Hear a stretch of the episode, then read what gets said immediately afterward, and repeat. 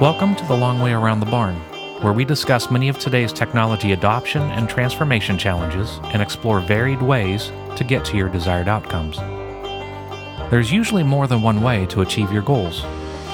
Sometimes the path is simple, sometimes the path is long, expensive, complicated, and or painful.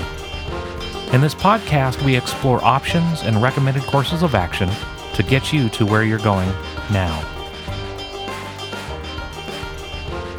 The Long Way Around the Barn is brought to you by Trility Consulting. For those wanting to defend or extend their market share, Trility simplifies, automates, and secures your world your way. Learn how you can experience reliable delivery results at trility.io. Welcome to the Long Way Around the Barn. This is the second episode in our series discussing remote monitoring, management, security, and privacy in the senior living industry. Last week, we focused on purchasing and securing IoT monitoring devices, implementing platforms, and securing the data associated with them. This week, we dive into the role and value of whole organization information security and privacy plans. Do you have them? Should you have them? And what do they look like? We have two exceptional experts for today's discussion. Rebecca Herold has over 25 years of IT, InfoSec, and privacy experience. She's the owner and CEO of The Privacy Professor, and most recently, Privacy Security Brainiacs. Rebecca hosts the radio podcast show Data Security and Privacy with The Privacy Professor. She's an expert witness, entrepreneur, and author who has received numerous awards and recognitions for her work throughout the course of her career. Rebecca has written 20 books to date chapters and many books, and hundreds of articles. And Nathan Gibson. Nathan is the Chief Security Architect and Director of Enterprise Security Architecture at Allstate. Nathan's information security journey spans multiple industries, including our nation's Air Force, the healthcare industry, fintech, residential and commercial security, with a heavy focus on cloud adoption, engineering, and security. Thank you for joining us today. Question one uh, whole organization information security plans. Basically, senior living organizations, uh, as they become more and more technology savvy and dependent, uh, the number of moving parts and exposures to risks and liabilities is only going to increase. Mm, do you guys recommend the organizations formally create and implement whole organizational information security plans? Uh, for example, uh, if they don't have them already, should they? And if they are going to put them in place, what should they look like? How do they know when they're done? What is a good model? What is an information security plan? And why should the C suites and leaders in senior living communities have them? Nathan, would you like to lead us off, sir? Sure. Um, I think the the you know short answer for that is is yes, but there's a, a long conversation surrounding that.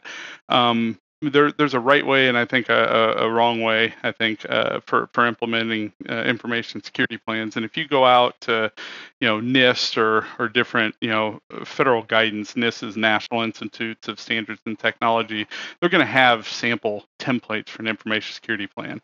And if you're implementing them for the right reason, um, which which would be you're truly looking to protect um, your your uh, uh, customers or protect those people that you're caring for in the data, then you're actually going to look at it and understand what it is. If you're simply trying to check a box from a compliance perspective, um, then then it's very easy to take those and and copy paste and, and label that hey I have an information security plan and you're checking a box. And there is a difference between being you know compliant and being secure or actually you know uh, protecting um, the data the way you should and the way you want to and each organization i think depending on the technology they offer um, is going to have a different set of standards and a different set of policies um, because their technologies are different. So if they look at it from hey we're going to bring in this capability and spend the time to document you know a particular policy for when that can be used and how it must be used and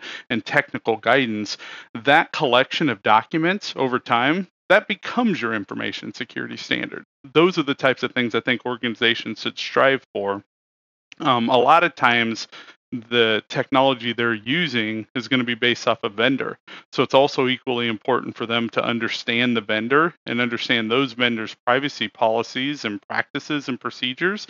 And maybe even that vendor can help them institute their own standards based off other customers that are using their products. So even though they may not have those skills in house, they can ask for that question when or ask for that service when they're purchasing that um, particular product or capability from a vendor. Can you help me implement internal policies and standards to appropriately, you know, operationalize this product or this service? So. Okay. All right. Rebecca, what are your thoughts on this? Yeah, absolutely. And I, I agree with uh, what Nathan said. And I would add to that too, you know, a lot of folks who are listening, if, if they're from senior living organizations um, or they have loved ones who are there, I think also add to the just that need uh, that Nathan talked about. Just think about all of the information that is within senior living organizations. And it's not just technical. In fact, there is so much information within these organizations that is written down on paper, mm. that is written on whiteboards, that is written on bulletin boards, that are on chalkboards, uh, that are on the outside of people's doors when you go to visit, you know, a resident. So it's so, so important to make sure that all of that information is protected and the best way to make sure that you're protecting not just your residents uh, and your visitors, but also just think about the actual organization itself. You know, you have a reputation. Each senior living organization wants to be trusted. If you don't have a strong and consistently followed security program with some applicable rules that are specific to your organization and your risk environment, then uh, you're going to have bad things happen. It could be accidentally. Maybe somebody wrote their password down and left it on uh, the registration desk, and somebody saw that when they came in to see someone, or maybe a salesperson saw that when they came in all of a sudden now someone else knows what perhaps your ID and password is to get into the uh, the the senior living organization website, or if they see files of your residents.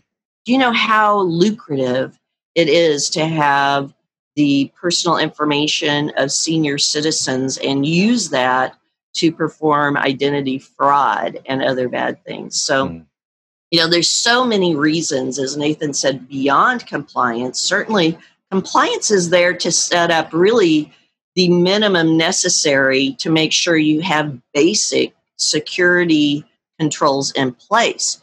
But you also must always go beyond those basic minimums to identify where are these additional problems that you might not have in a checklist, but still are problems somebody brings in an Alexa because they know that the residents are going to enjoy that. Well, you know what? Alexas are really cool. I mean, I've been experimenting with one since uh, last December. And, you know, they are fun. You can play some really cool music. I mean, I love Ella Fitzgerald so much, and I play music by her. I know the senior living organization folks would love to hear all their old favorites, right? But if you have that going and uh, it's not 100% perfect, it's also taking information based upon keywords and storing it in the cloud. And that information has been compromised before, it has been misused before, it has been shared with third parties before. So you need to just make sure you know what your environment is like and where all the risks are, you might have these digital spies and other types of uh, spies on feet coming in and out of your organization that you don't know about. So, yeah, the you need to every organization needs to have a security uh, information security and privacy program in place. I mean, no organization uh, cannot have one today and still be safe from from bad things happening. You know, that's a really good call out that I'd like to amplify, if you don't mind, which is uh, Rebecca, you mentioned that information security plans don't only cover technical things, but it covers all types of information. And that behavioral, um, it's, it's behavioral information, it's experiential information, and as well as the technological considerations. And so, a lot of people uh, that we've run into through time have um, assumed that common sense was common and that passwords shouldn't be stored on post it notes or passwords shouldn't be stored out in plain sight for everyone else to use, or that entire staff shouldn't be using the same login credentials for one application, those types of things. I think that those are the types of things that you're referring to also, which is to have a plan talks about the behavioral, experiential, the technological, all of the aspects of data, not just I bought a device, I plugged it in, and now I have a plan. Am I getting that correctly? Yes, and I would add to that um, it must consider the full life cycle of information as well, because there are some significant risks when you're collecting information. When you have new residents come into your senior living organization, think about it. They fill out how many forms? And I know because, you know, as I've, as uh, we talked about before the show, my mother was in a facility because of early onset Alzheimer's. And then my father was in a facility because of cancer. And when when filling out so many forms, and so many times you're filling out 20 forms and they're asking you the same thing on on 10 of those pages, where are those pages going? Physical. That's physical information. And they say, well, don't worry about it. We're going to input this into the system. So then, uh, you know, it's all going to be so- safe in our computer. Well, where are you putting that uh, physical paper when you've got it input into the computer? Well, we throw it away. There it comes to the end of the life cycle, right? You've input it, and now how are you throwing that away? Can I find my information that I just put uh, down for my parents back behind your um, facility in the alleyway dumpster? a lot of people find information there. So, so even that physical information, you need to make sure that you deal with that too.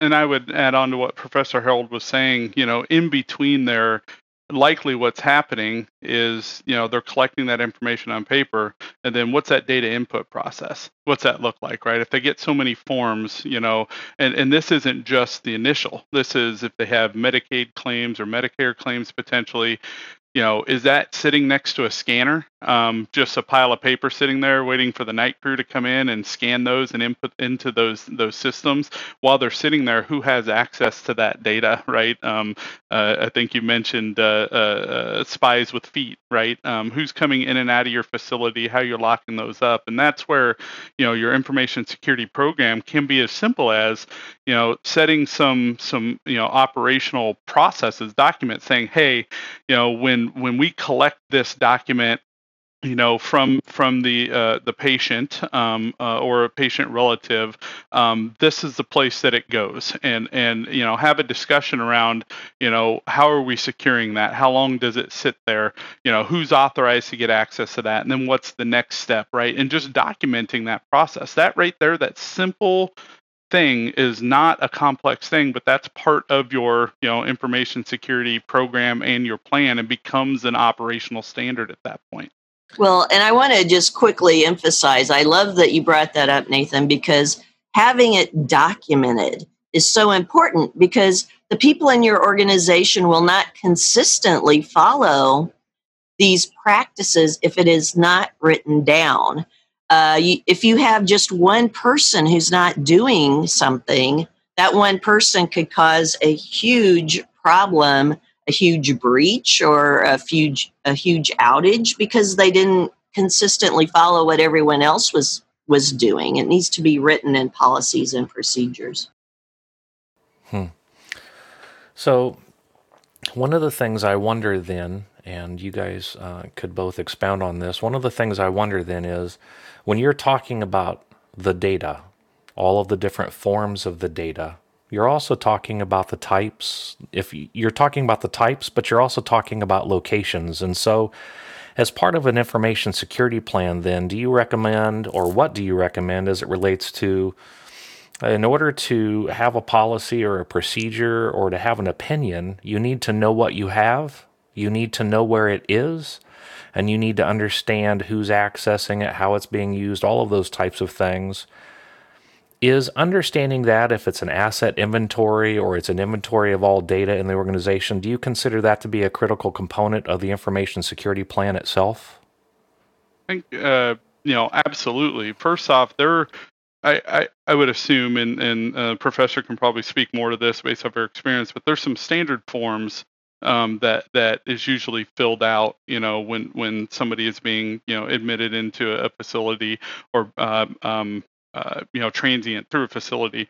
And understanding what data you're collecting um, on those forms and classifying that data, and then uh, from that point, setting rules around that data classification, knowing that hey, this particular form, you know, does have you know sensitive data, so we're only going to allow it to be stored in these locations. So once you collect it, we're only allowing it to go in this location, and understanding that and putting that in policy and then enforcing that, I think it would also add is it actually helps the organization take security out of it, it helps them be more more streamlined, right? If you have a new employee that comes in, what better way to quickly get them up to speed than having exact operational standard that they can read on, you know, how they collect data, where it must go um, to maintain a consistent, predictable, repeatable operation for the business and onboarding new employees quickly. So, I think yes, it does become more difficult when you're dealing with paper documents um, that that has to, you know, probably change um, quite a bit. Um, but yes, knowing where that data is at and what data you're collecting uh, is something that should be in your your standard and your organization's you know way of classifying it. Like we we consider this extremely sensitive data so therefore only these you know roles or or um, you know titles within the organization can have access to it underneath these circumstances. That's that's super critical to have in your plan. To add to that just think about it. Um, how can you protect data and make sure it's used appropriately unless you know exactly what information you have and in what form it is and where it's located. I mean, my gosh, just imagine what if every one of us had 20 credit cards, but yet we didn't keep track of where those credit cards were? Now, maybe there might be a credit card in your home safe and you have it locked up. That one's probably pretty secure, right? But what if you have five of those credit cards out in your maybe in your uh, automobile? And you go to a, a, restaurant to do a you know and, and leave it in there you know it somebody gets your credit card. Are you going to even know that if you didn't know your credit card was there to begin with?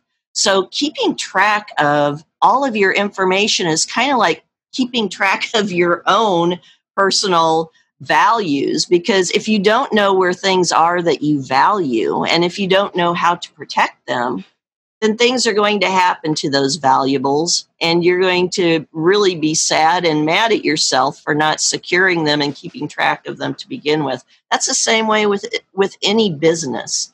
A business has to consider information as being valuable and they need to know what information they have so that they can then determine how they need to protect it in all the locations where it's located. Because, kind of like uh, Nathan was talking about with the classification and so on, if you have certain high uh, value information and it's located someplace that might be a high risk area, like out in a public area, that will need much more security around it than if you had it someplace uh, perhaps within many walls within the center of a building that all have locks on them and very tight access controls. Hmm. All right, all right, that's good. So let me summarize these things, uh, if you don't mind. Um, so far, basically, what I believe you both have well communicated is hey, an information security plan is non negotiable. It must exist. If you're a business and you have employees and clients, you're likely collecting information.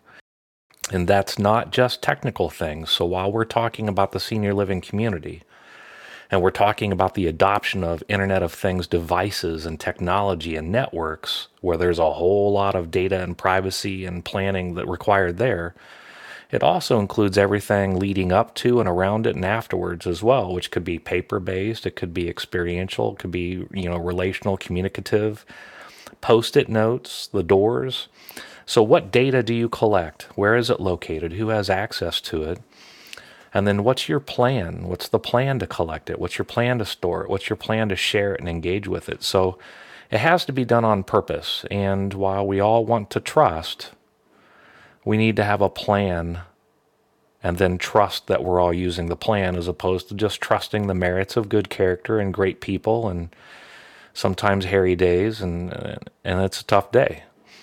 Exactly. And and I might add, make sure you know if people are using their personally owned devices and mm. include those devices in your program because you you absolutely have to protect data everywhere even if it's not on your organization's own computer systems within your own facility walls.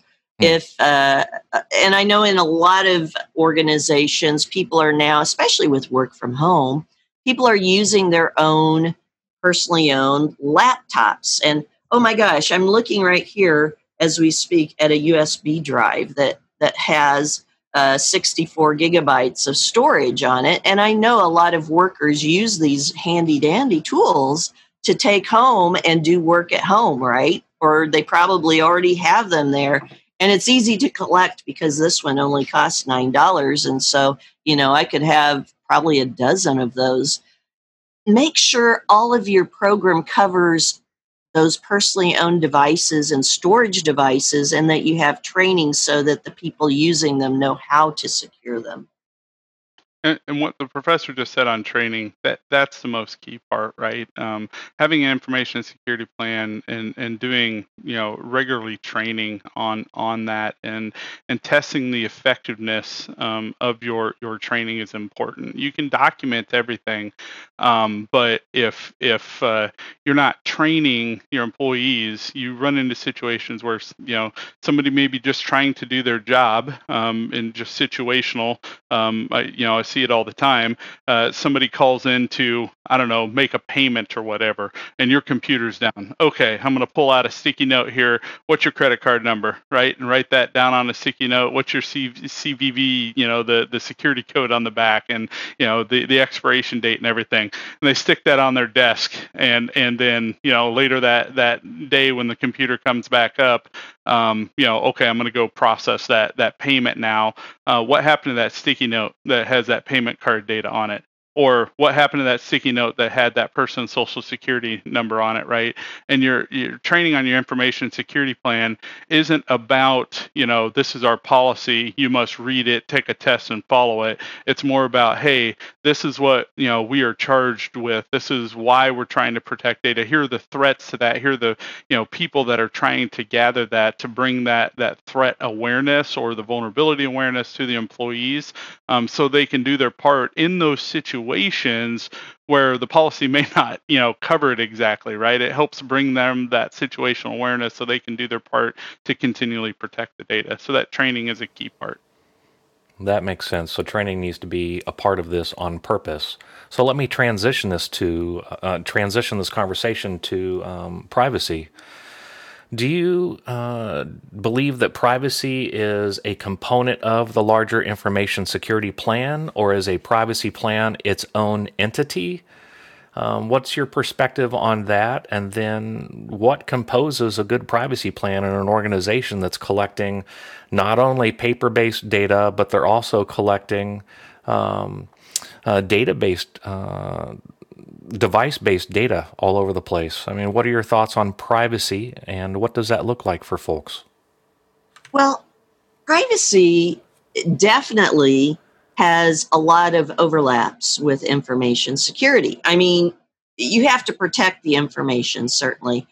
I think a, a very um, common misconception is that privacy means that you only protect data by encrypting it or it's just about confidentiality. It's it goes so much more beyond that.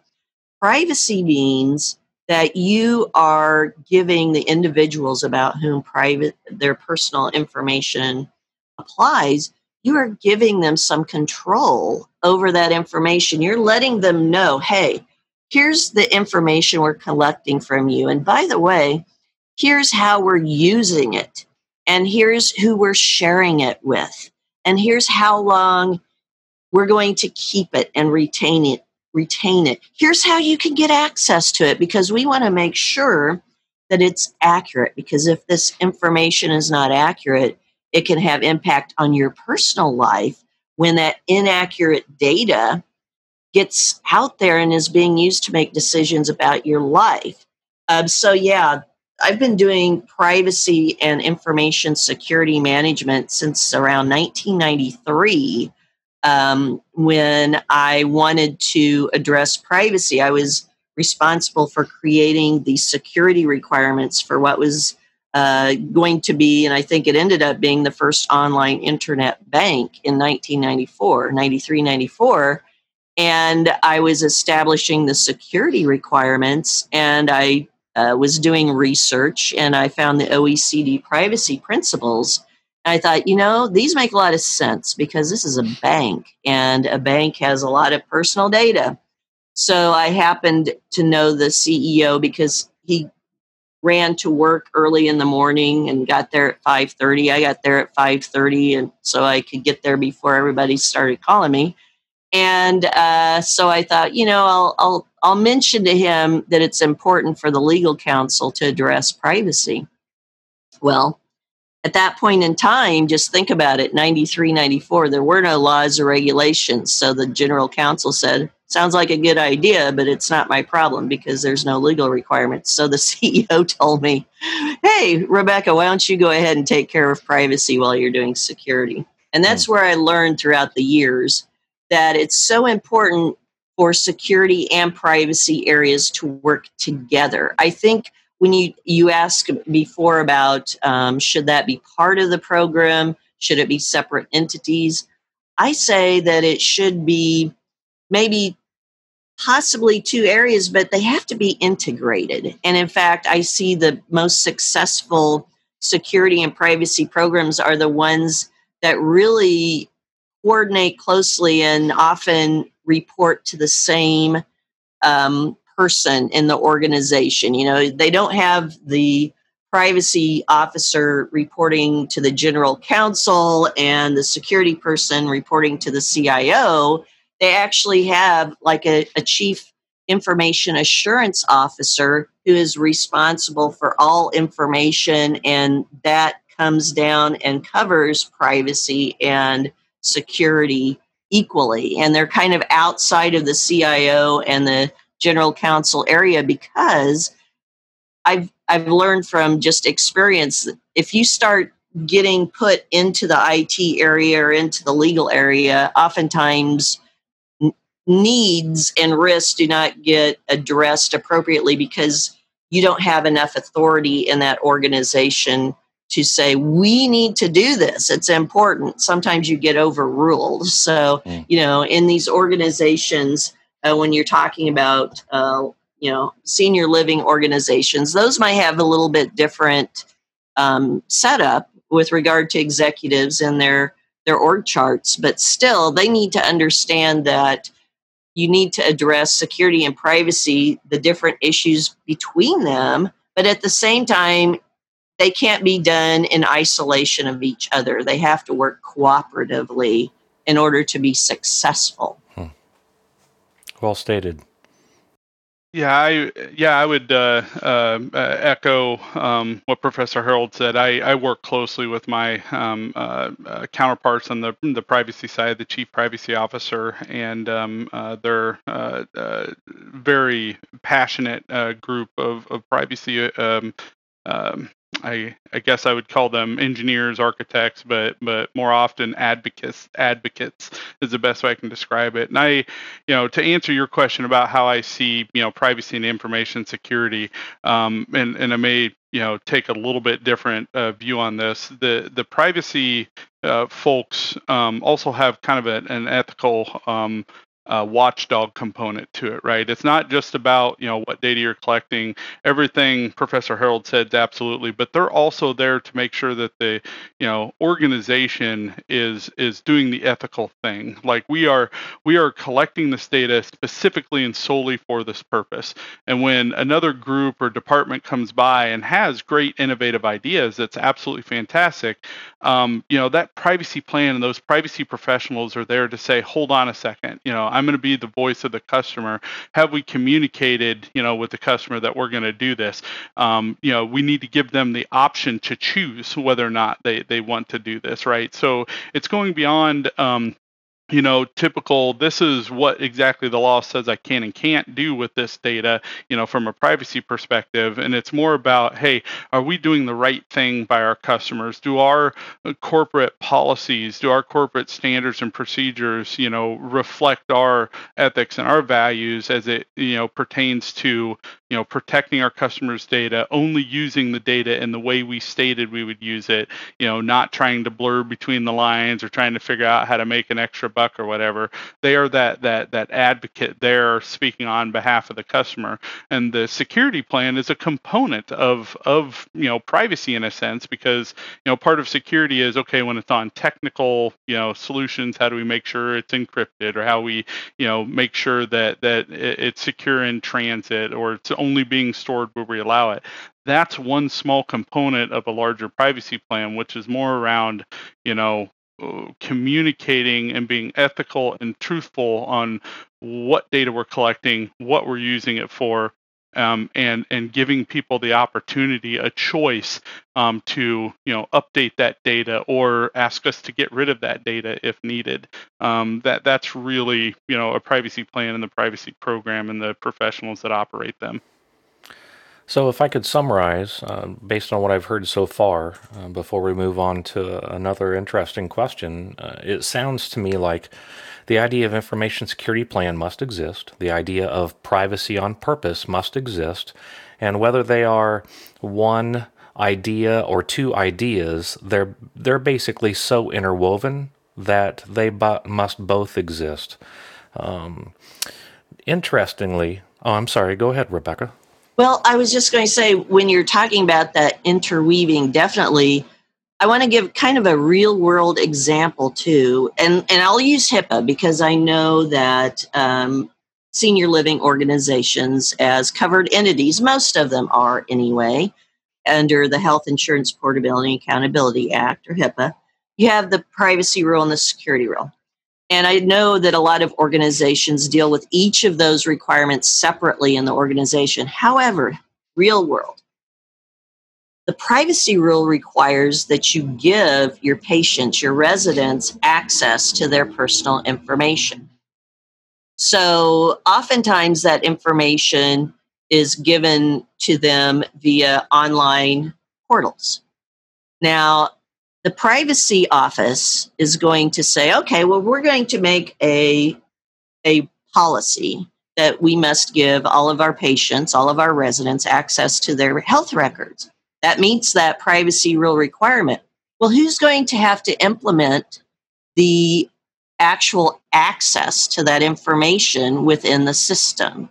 It's going to have to be the IT area and the information security area has to be involved because in order to meet the privacy rule requirements, which also include a very wide requirement to follow the security rule, right? to have safeguards in place, they are going to have to be able to implement security over the way in which patients are given access to that uh, patient information. They have to work together because the the security officer they need to understand if what they're giving access to is everything that is necessary to meet the privacy rule requirements and then to log for the accounting of disclosures requirement that access not only by the patient by by other people who need to get access to it as well so those of your listeners who might have responsibilities for these might recognize that yes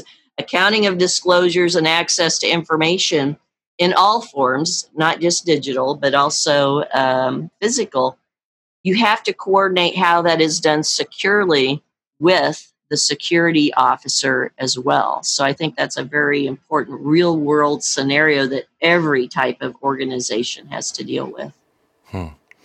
Well, let me take that material then and transition to my next question for you both, which is um, let's say for organizations where the senior leadership said, okay, I can understand why this is important, so I should have an information security plan and that requires a list of things that I need to go do now that I have historically not done, including information security training.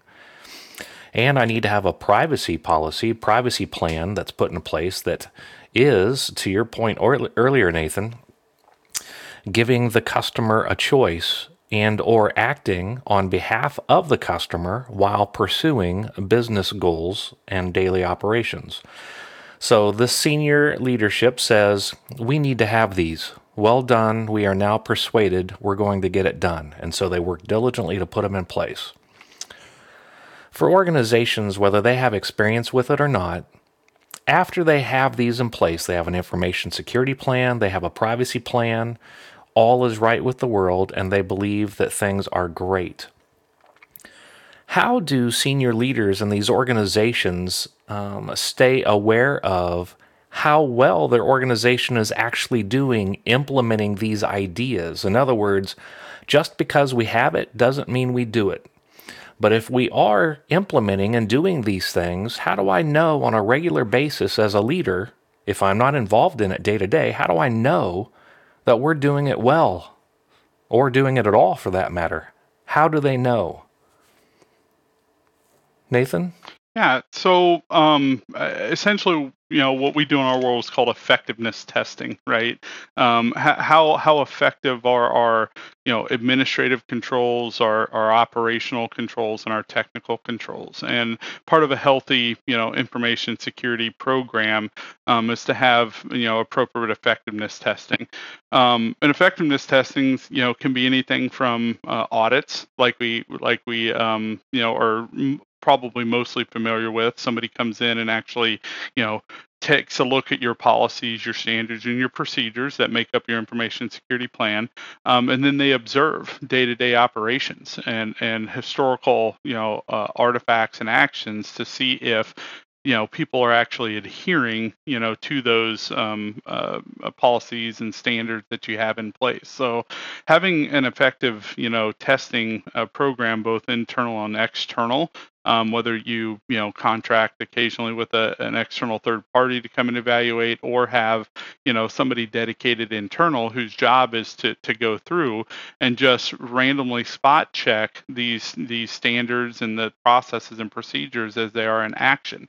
Um, the other thing is is to have a, a healthy um, reporting mechanism um, for employees that when they do see something um, that that you know violate standards or procedures that everyone's comfortable with you know elevating that. So we the organizations can understand and and uh, you know employees won't have fear of reprisal necessarily um, because they they violated a particular standard right? Uh, violating HIPAA privacy rule you know sounds like a, a pretty scary thing um, but you know if, if a process or procedure is broken or training isn't effective right? We talked about training earlier. The organization needs to know know that. So it's important, you know, not for leaders to necessarily have heavy-handed approach to policy violations, but more treat those as, you know, um, opportunities where you're testing your program and you are making changes, whether that be enhanced training or whether that be a total change to procedure because you found out, you know, something you documented in the past um, you know may not be applicable today or may not be working today because you know new technology came in or new um, processes came in place. You know employees are innovative all the time. They may find out ways to do things better and cheaper um, but we may need to amend the policies and processes or tweak their innovative ideas to ensure that it's still you know um, meeting uh, the initial objectives of that information security program and plan yeah, and, and I would add too, um, all of this is so important um, to be part of a, a, full risk management program that's a, a, subset of your overall security program.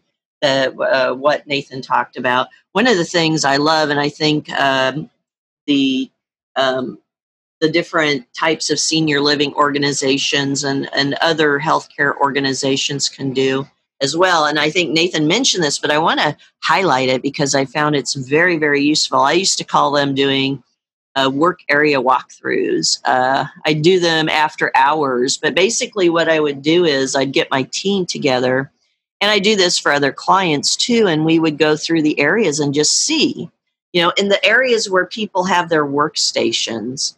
Are they still logged in? Are they uh, logged in and actually in this a screen where patient data is being shown. Do they have files laying on top of their desk? You know all the different things that you can actually see. And here's one that oh this is still common today. 25 years later 30 years later it's still common today.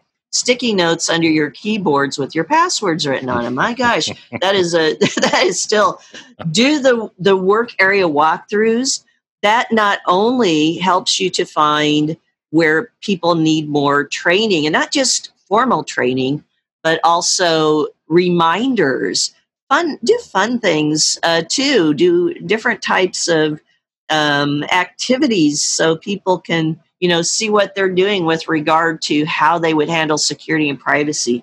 Another thing I've done um, with some hospital systems is I have use case exercises.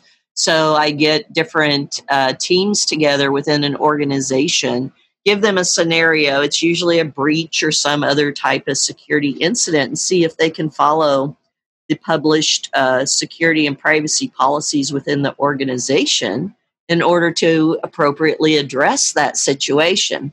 You know, you have your policies and procedures written for your employees to follow, right? So, do you know if they're going to be able to follow them when they really need to in disasters or business recovery? And certainly, you know, in Iowa with a derecho, we had a lot of disaster recovery and business continuity being tested here um, in the past weeks. So, doing those use case exercises is another way. You can call that, it falls right under your training requirements for many different regulations beyond HIPAA, but it's not a formal training where they're sitting there, you know, looking at their screen. They're actually doing things, and it's something that sticks in their mind uh, for quite a while. Uh, and also doing other types of fun things. Have guest speakers in. I don't know if any of you remember Clifford Stoll. Uh, Clifford Stoll wrote The Cuckoo's Egg. He actually, in 1987, busted the first huge uh, ring of Russian um, hackers into a university on the West Coast uh, because he noticed a two or three cent discrepancy within the system and he just wouldn't let it go. Um, and why would he let it go? Because everybody told him that two cents was within their you know range of acceptability for errors and he was like no this isn't right so anyway uh, read that book the cuckoo's egg it's still very good but i had him come in to be a guest speaker and oh my gosh he was so good. He he kind of reminded me of einstein in the way his look and his hair especially was but uh, talk about engaging. And it got people interested and it made them think about security for many many months after that. And how do i know? I know because i saw the number of hits on our internet website was so high for many months after he was there and people were calling and and actually giving you know me calling when they saw a concern is this a problem? Should we, should we be worried about this? you know? And i love that because it meant that they had really taken in that message of you know information security is important and it's important to recognize when something might be wrong. So all of this falls under risk management because it is helping everyone in your organization to identify where risks may be and also then take actions uh, when they think there's a risk and they, they need your help uh, as security or privacy officer to let them know whether or not that is something they need to, to be concerned with. Let me summarize some of the things I think we've talked about today, and then I'm interested in some uh, final thoughts that you may have uh, yet unspoken. Basically, what we've discussed is information security and privacy plans must exist. And in order to do those things, you need to know what you have, where it is, who's engaged with it, how it's being utilized, and its full life cycle from um, birth to end of life cycle, and what you're going to do at each stage along the way. And that includes everything from paper to marker boards to post it notes, although there should be no post it notes all the way out to the digital stuff, which includes the adoption of Internet of Things devices for remote monitoring in order to enable autonomy for our elders and eventually uh, maybe even us. So, the privacy and security plans need to exist. It needs to be done on purpose. But then, after it exists, you need to put in place a framework or a behavior that says, hey, I'm going to regularly check, regularly test, regularly train to make sure that everyone is informed, everyone is practicing, everyone is heading in the same direction in the way that we need to. So the things that you've communicated should be no surprise to people, which is hey, yes, you need to have them. Yes, you need to do it on purpose. And by the way, you're actually never done. So after these things come to exist, you haven't said it, so I'm asserting it but you're never done. These exist, they have to continue to exist. You have to continue to train, continue to practice, continue to audit and test and verify and validate. You're never done. So, thank you for articulating these things because it's not only Internet of Things, it's everything inside the organization. But I wonder, do you have any parting thoughts for us that you haven't uh, mentioned yet? Uh, Nathan, Rebecca, anything additional you think Hmm. I have a couple of additional thoughts I'd like people to consider along the way. Yeah, I would just state, you know, it, it may seem overwhelming at first, information security program or, or plan. And if you don't know what that is, you, you may have a tendency to, to go Google that and you're just going to, you know, the good news, bad news is there's going to be a plethora of, of information out there. And there's a lot of guidance. Um, you know, they're, they're uh, one of the most common is the, the National Institutes of Standards and Technology, specifically um, the special publication 800 series. It's a great resource to go out to learn about, you know, what you should be thinking about in your information security plan. But don't get overwhelmed by it. You can start simple by by creating simple procedures about, hey, you know, when we have this form that needs to fill out, here is our procedure on this form. Customer fills it out, and we do you know A, B, and C with it all the way from you know when they they finish it and hand it off to you to when you you know eventually hand it in, in the shredder. Write detailed uh, description plans, and all that is is you know giving your employee and your staff you know directions on how to do your business, um, uh, but you're you're adding in the security components in there to make sure you understand every step of the way. So it can be that simple. And over time, as you create more and more simple documents like that, that becomes your information security plan. That is what um, is really, um, you know, I guess helping you ensure that you're protecting your your clients and your customers and consumers data at that point. And then you can use those references like nist um, uh, to to help you understand what am i not thinking about? What else uh, do, do i need you know help with? And it can help guide you. So don't let it overwhelm you.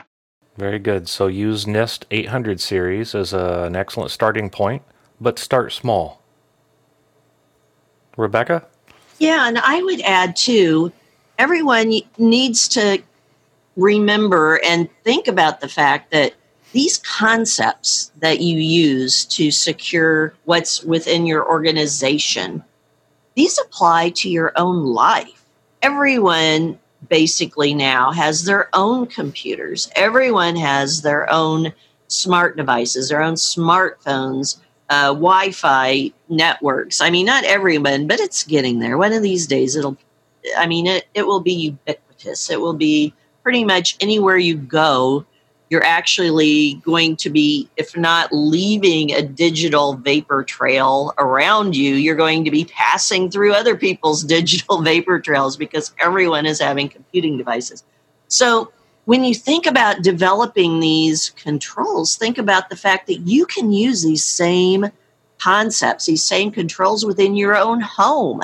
You can use them within your own Wi Fi network at home and so on. So you need to keep that in mind. Um, and, and just view this as an opportunity to, to use what you're doing at work to also improve your own home life with regard to your digital assets and your your paper assets and secure them uh, better as far as that goes. Well, this has been an outstanding conversation today. And I am confident that in just the short amount of time that we've been together, we haven't even come close to communicating or amplifying all of the things that are occurring in both of your minds this entire conversation. So thank you for distilling a lot of your experience and your thoughts and your perspectives uh, down into uh, smaller bite sized chunks uh, for everybody to think through. Today, we've talked about information security plans. We've talked about the value of privacy plans and doing both of those things on purpose and a lot of the work that goes into getting there. But then we've also talked about after it's in place, how do you know you're doing the right thing correctly and completely on a regular basis well into the future? These aspects, these conversations help people get started, but there's a whole lot of work after that. And they're probably going to have to have one or more people who exist in the company to do these things on purpose on a regular basis. And both of you have experience leading and guiding and training those types of organizations and those teams and those uh, implementations, uh, companies large and small. So, thank you for taking the time to teach us. Thank you for a wonderful conversation. And I look forward to talking with you both again in the future. Likewise. Thank you, Matthew. Yeah, thank you very much. I enjoyed it. The Long Way Around the Barn is brought to you by Trility Consulting, where Matthew serves as the CEO and president. If you need to find a more simple, reliable path to achieve your desired outcomes, visit trility.io. To my listeners, thank you for staying with us. I hope you're able to take what you heard today and apply it in your context so that you're able to realize the predictable, repeatable outcomes you desire for you, your teams, company, and clients. Thank you.